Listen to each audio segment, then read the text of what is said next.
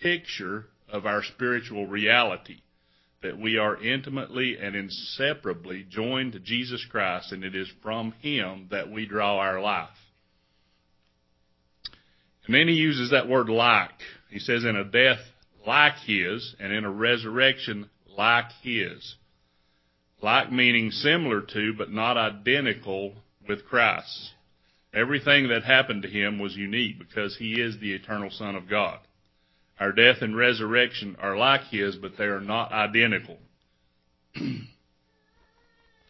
we will never know the suffering that Jesus Christ knew. He has saved us from that.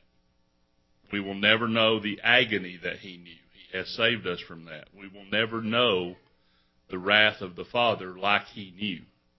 He has saved us from that. So ours is like his, but not, not identical to his.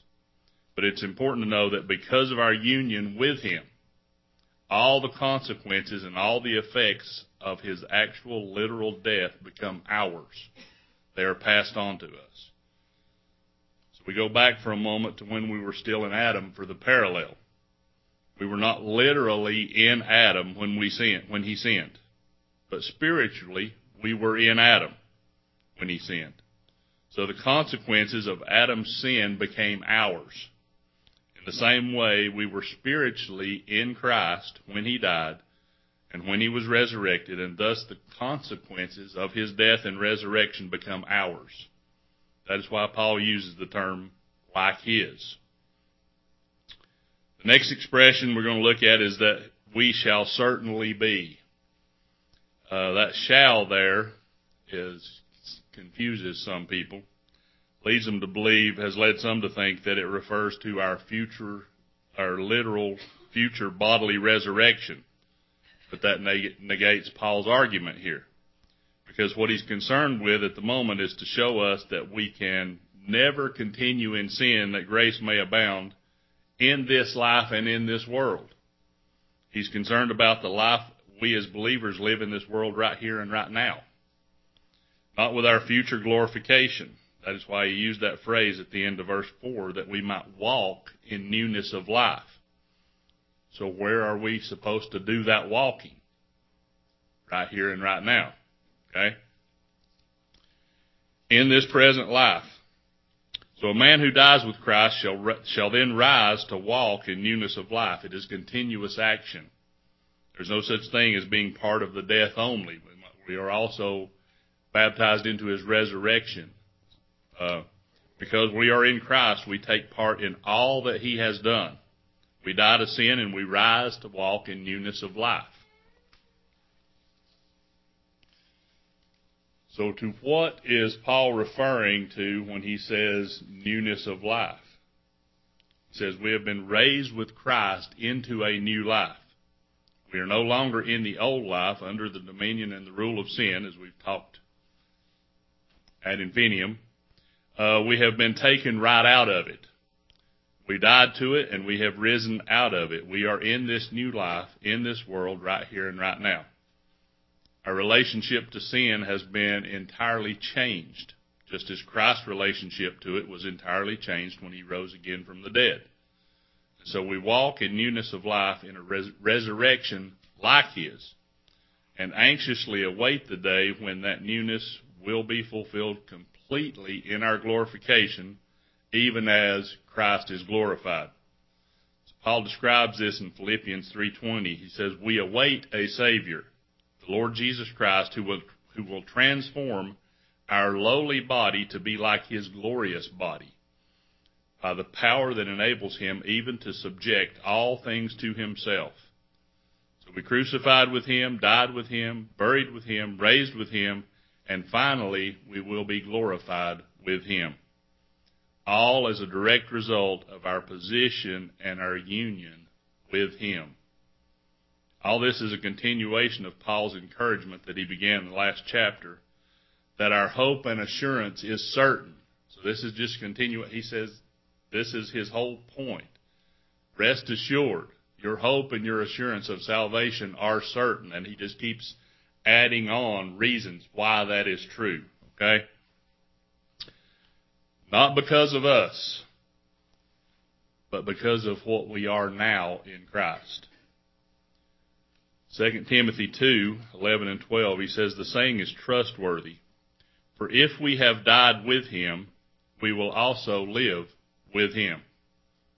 If we endure, we also, we will also reign with him.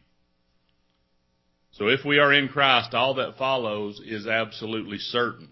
Those who have died with him will endure, right? Because our endurance comes from being in him. Though we are still in the flesh, still persecuted, still tried, still tempted, and constantly showing our weakness and failure, Paul says, all is well. Why? 2 Timothy 2.19, he says, But God's firm foundation stands, bearing this seal.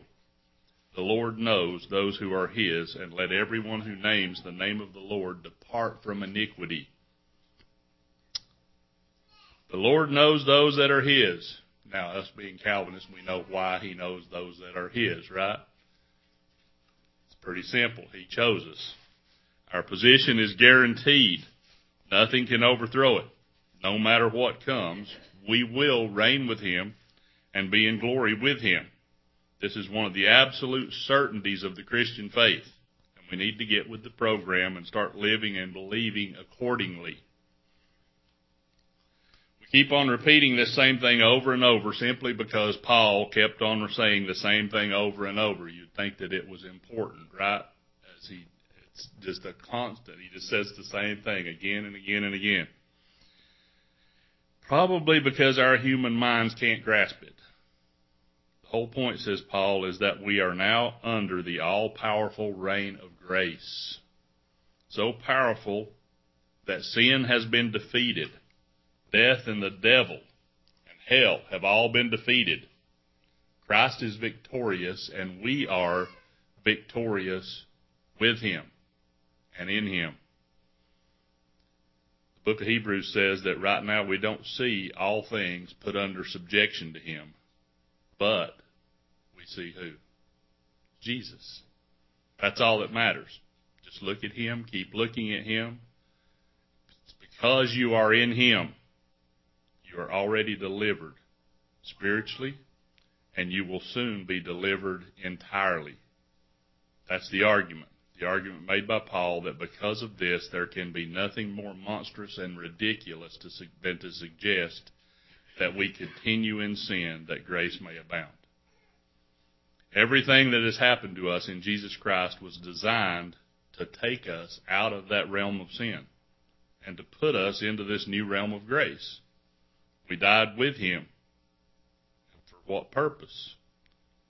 If it was so that we could continue in sin, then he could have just left us where we were.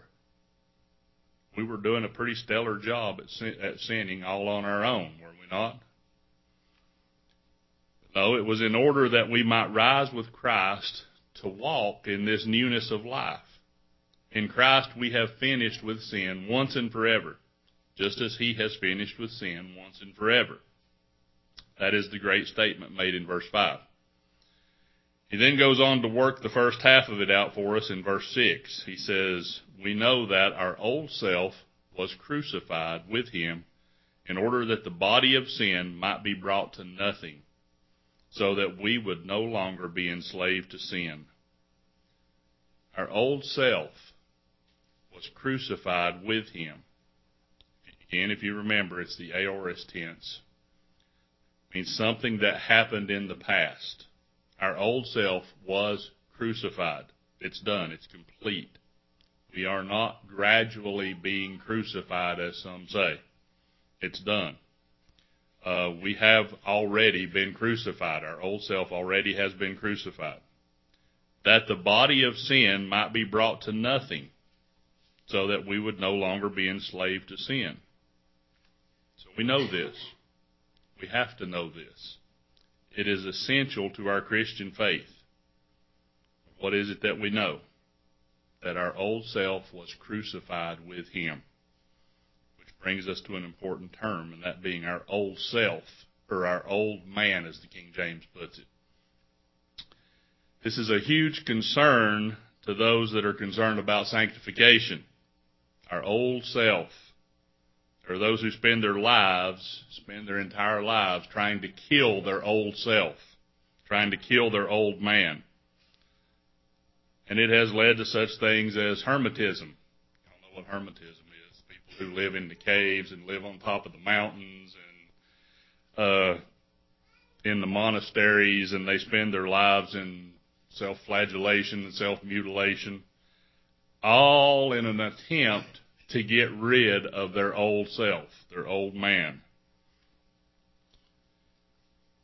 So what is the old self that was crucified? Again, we go back to the commentaries and you get a whole lot of different answers to this. Well, number one, it is not the carnal nature, nor does it mean our mortality or our morality prior to our regeneration, nor does it mean the flesh with all of its affections and lust. Does not even mean the former self. What does it mean? Again, we have to look at the entire passage going back to chapter 5 and verse 12 the old self, the old man, is the man that I used to be when I was in Adam. I am now a man in Christ. It is the man I once was, but which I no longer am. The old self that was in Adam is the one that was crucified with Christ. I have ceased to be the man that I was in Adam.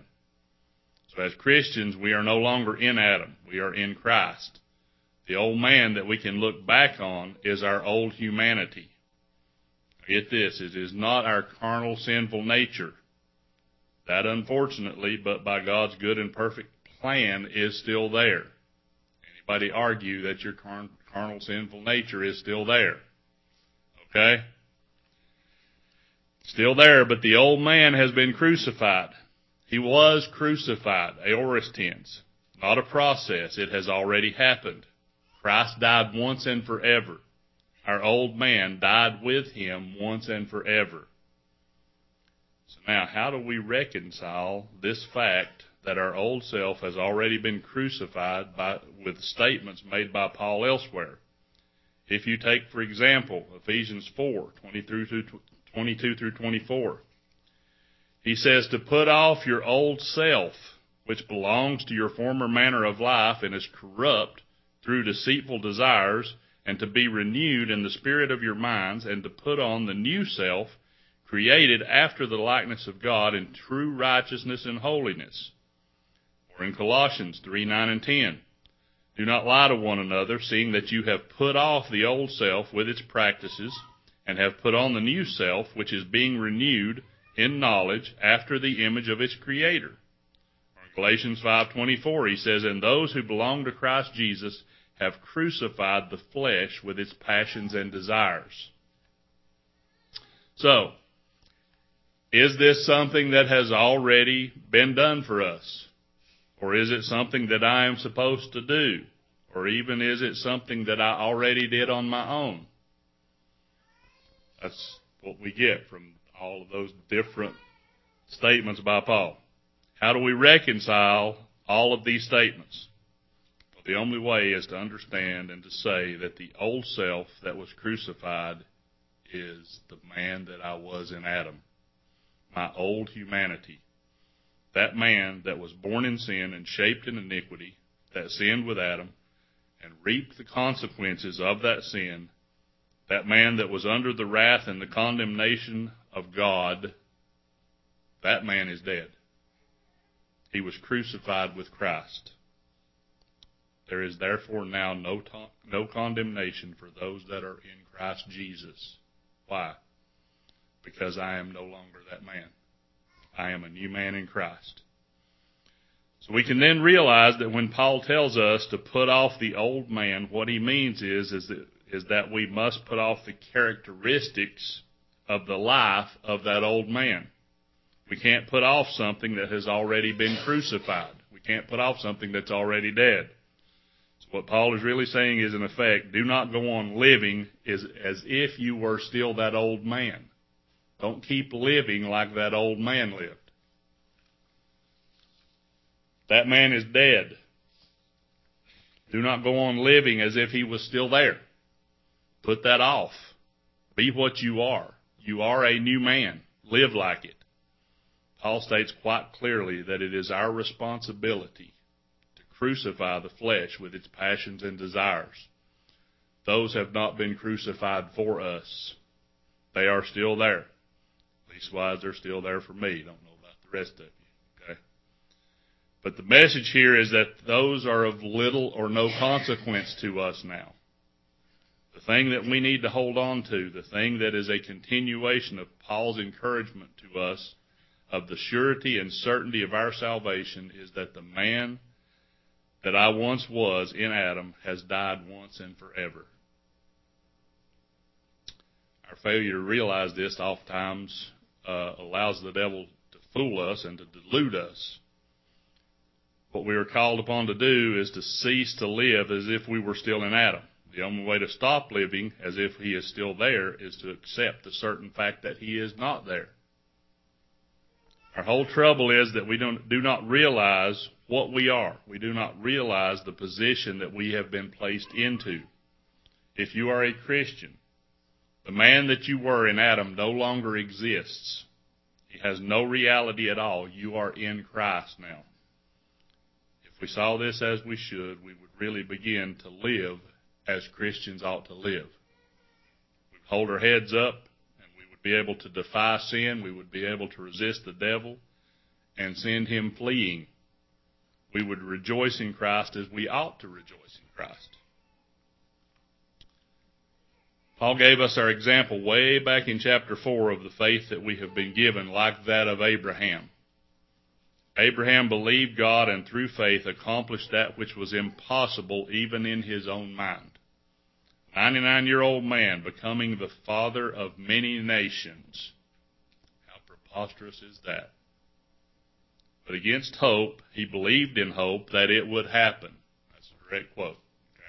Against hope, he believed in hope that it would happen. And so giving glory to God and being fully persuaded that what God had promised, he was able to perform. That is where we stand as well. Like Abraham, we see the difficulties.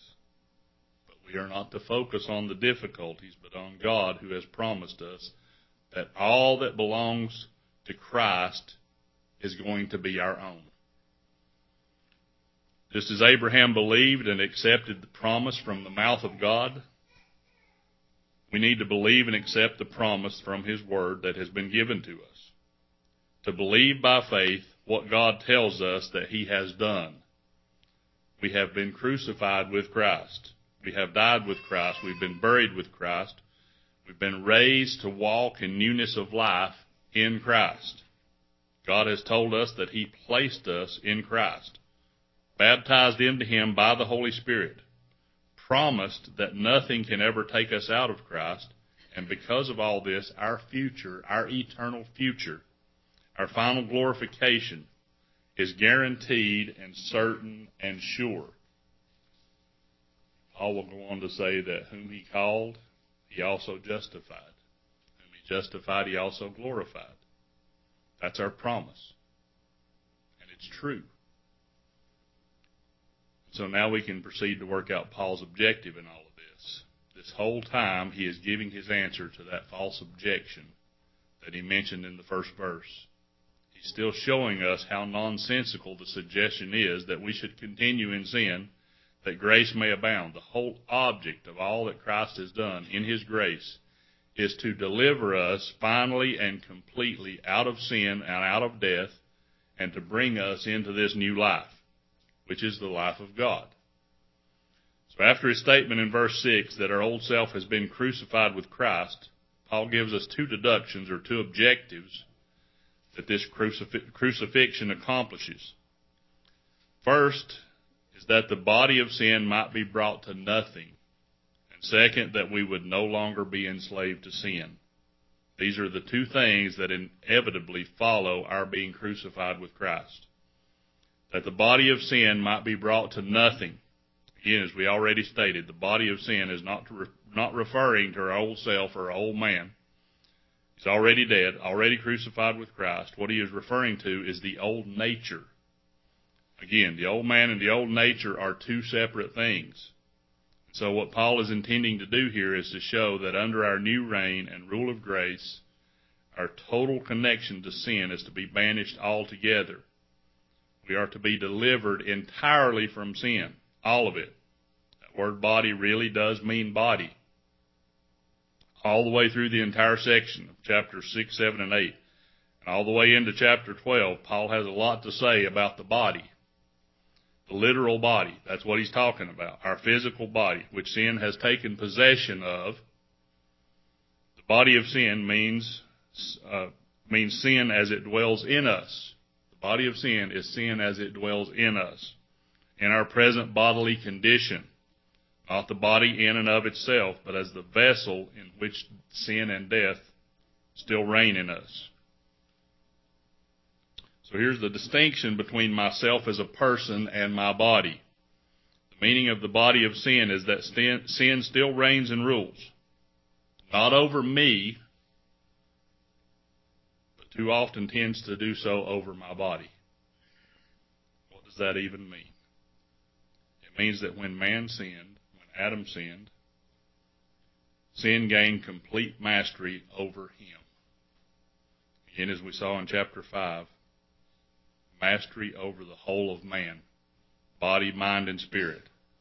But in, in, in particular, it had this, this effect that is true still of every man who is not a Christian. This is true of every man who is still in Adam, that his life is dominated by the body, these members that are in the body. These are what control him when in fact he should be in control of them. That is, this is what man and sin looks like. Sin is in control. He is under the dominion of sin, the rule and the reign of sin. Man and sin is upside down, if you will. Material or the animal part of him is controlling him. His body is supreme ruler and he is controlled by it. Paul puts it to the Ephesians as obeying the lusts of the flesh, fulfilling the desires of the flesh and of the mind. That's the kind of life that is lived by all who are not Christian, all who are in sin, all who are in Adam. His letter to the Philippian church, Paul describes these lost men, lost men as such in uh, chapter 3, verse 19. He says, Their end is destruction. Their God is their belly. King James says their appetites. Probably a little more fitting. And they glory in their shame, with minds set on earthly things. We can take that, their God is their appetites and their glorying in their shame, and we can apply that to rainbow flag stuff and all of that. Yeah, that's part of it, but what he's referring to is that last little bit there. He says their mind is set on what? Earthly things. It's not the total degenerates. You don't have to, you know, that's, that's a little on down the road, but these lost people are their mind is set on earthly things. That's why they're lost. But in Christ, that is no longer the case. What is the position of the Christian? The position is, I myself am already in Christ, seated in the heavenly places with Him. That's what I'm told about myself. I died with Him. I was buried with Him. I have risen with Him. I have ascended with Him. I am seated with Him in the heavenly places. The old man is gone. I'm no longer that man. I am a new man in Christ Jesus. That is what is true about me. It is, however, not yet the truth about my mortal body. See the difference? I am already there. My body is not yet. Sin is still in my mortal body. If we say it is not, what does John say in his first epistle? we lie and do not practice the truth. If we say it's not still there, we lie and do not practice the truth. Sin is in my body, in its members, having its effects on the parts of, on the parts of my body. That is, I believe, what Paul is referring to here in the term of the body of sin. Sin remains an influence on the body. I myself am a spiritual being entirely and forever outside the realm of sin's influence. but it, it has pleased God in His eternal wisdom to leave sin in the members of the body. Now, kind of a parallel if you think, if you were here for Cooper Sunday School lessons a while back. God delivered the children of Israel out of Egypt, right? Took them across the Red Sea, through the wilderness, across the Jordan, and gave them the promised land. But he left certain of the nations in that promised land, and his people had to struggle with that, those nations. See, all of the Old Testament is a picture of the New Testament. The body is not yet delivered from the effects of sin and the fall, but I am delivered. So this is a sidebar and something that you can work out for yourself. But did you ever wonder why God left those certain nations? Ever wonder why God left us in this body of sin? Well, here are my thoughts from my own honest self-examination. Had God chosen to crucify my body of sin along with my old self, I will tell you what I would have eventually come to. The same as the children of Israel would have come to and unfortunately eventually did. Would have gotten very comfortable and I would have eventually decided that my new position was a result of my own efforts and righteousness, and I would have decided that I no longer had a need for God.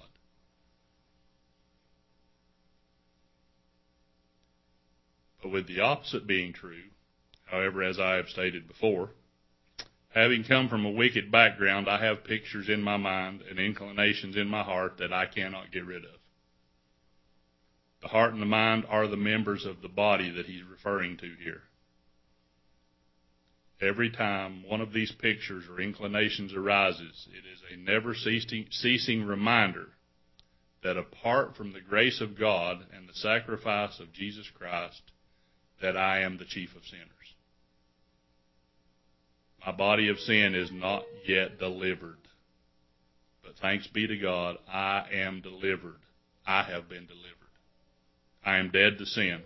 That was Paul's original proposition. How shall we who died to sin continue to live in it?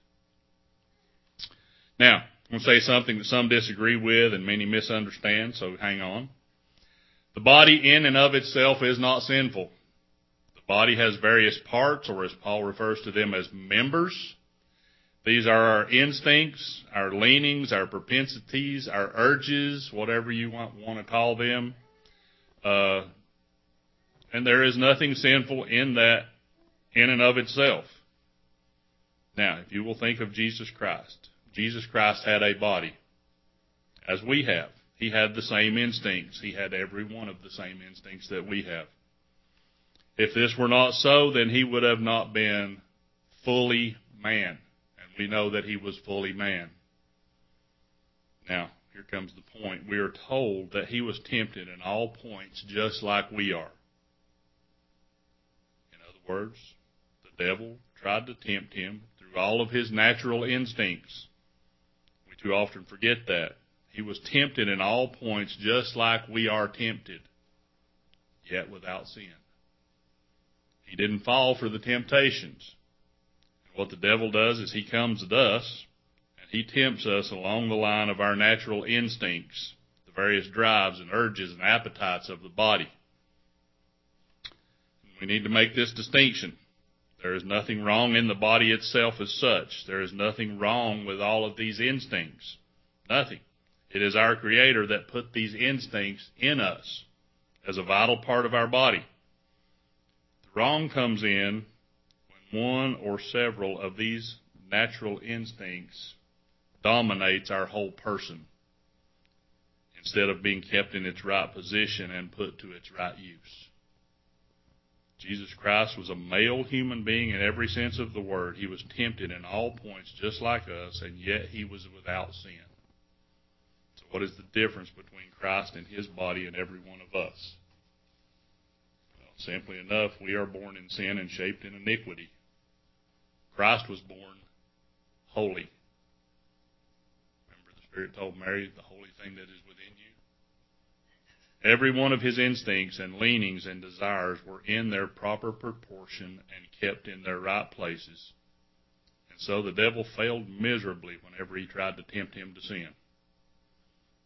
Not so with us. We were born upside down, if you will. We were born with the bodily desires dominating and ruling over us. So we have to contend with all the temptations that the world, the flesh, and the devil constantly throw at us. The lust of the flesh, the lust of the eye, the boastful pride of life. That's Satan's one game, you know that, right? That's the only game he's got. The lust of the flesh, the lust of the eye, and the pride of life. That's the only game. He's used that game for 6,000 plus years. It's the only one he's got. They assault us at every turn, it seems like. Christ in the wilderness. Remember after his 40 days? Satan came and tried to tempt him in the wilderness. Christ in the wilderness. You need to get this part. On our behalf. On our behalf. Shrugged off all three of those like dust off the sleeve on our behalf. What's the point? I am delivered. My earthly body is not yet delivered. I am waiting for the adoption, the redemption of my body. But now in Christ, my person has been fully and completely redeemed. My old self has been crucified with Christ. To what end? The object of salvation is that we be rid of sin and its effects entirely and completely. Says in verse 6, in order that the body of sin might be brought to nothing so that we would no longer be enslaved to sin. What a terrible and monstrous idea, says Paul. That we should profane God's whole purpose of bringing our body of sin to nothing and bringing us freedom from the enslavement of sin, that we would take that holy purpose surmise that we should continue in sin that grace may abound. We, how can we, being what we are, having died to sin, continue to live in it? Verse 7 For the one who has died has been set free from sin. This is Paul's way of saying from this point forward, we should no longer be, be slaves of sin. He does not say that we should no longer commit acts of sin. You got to get the difference there. He says that we should no longer be slaves of sin. We used to be slaves of sin. In Adam, we were slaves of sin. We did whatever we were told by the members of our body. We had no freedom. Now we know at least, or we should know, that we are always a slave. Okay, we are either the slave of our old Adamic sinful nature, or we are bond slaves of Jesus Christ. One or the other, right? That's the only two options there is. No fence, fence straddlers. The purpose of redemption is to deliver us from the slavery of sin and place us as bond slaves of Jesus Christ. The Christian is no longer the slave of sin. But unfortunately, he too far off, far too often allows it to rule in his body. That sinful nature is still in us, and too often we allow it to rule and to govern us. Paul says we should not do so. We have no excuse for doing so. We are told again and again in the scripture that we have no excuse for allowing that to happen. Our old man is dead. Our bondage to sin died with him. He died with Christ, was buried with Christ. We were raised to walk in newness of life. We are now free to choose whom we will serve. The only power that sin has over us now is the power that we give it in allowing it to reign in our mortal bodies. So, now I'm going to close with the Heidelberg Catechism, question 43. And that being so that some can say, well, if you'd just read that in the beginning, we wouldn't have, have had to listen to all this. Okay? Catechisms and the, and the confessions are really great things. Number 43. What further benefit do we receive from the sacrifice and death of Christ on the cross? And the answer is that by virtue thereof, our old man is crucified, dead, and buried with him. That so, the corrupt inclinations of the flesh may no more reign in us, but that we may offer ourselves unto him a sacrifice of thanksgiving. Sin no longer rules or reigns over us or controls us unless we allow it. We are free indeed now offer ourselves to God as a sacrifice. Or as Paul will say in chapter 12, our bodies as a living sacrifice of thanksgiving. Because whom, whom the Son sets free is free indeed. Let's pray. Father, thank you so much for the plan that you established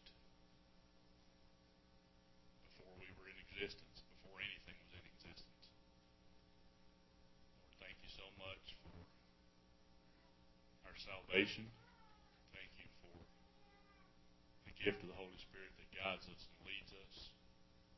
I just pray that, uh, Holy Spirit, that you would fall on each one of us this morning.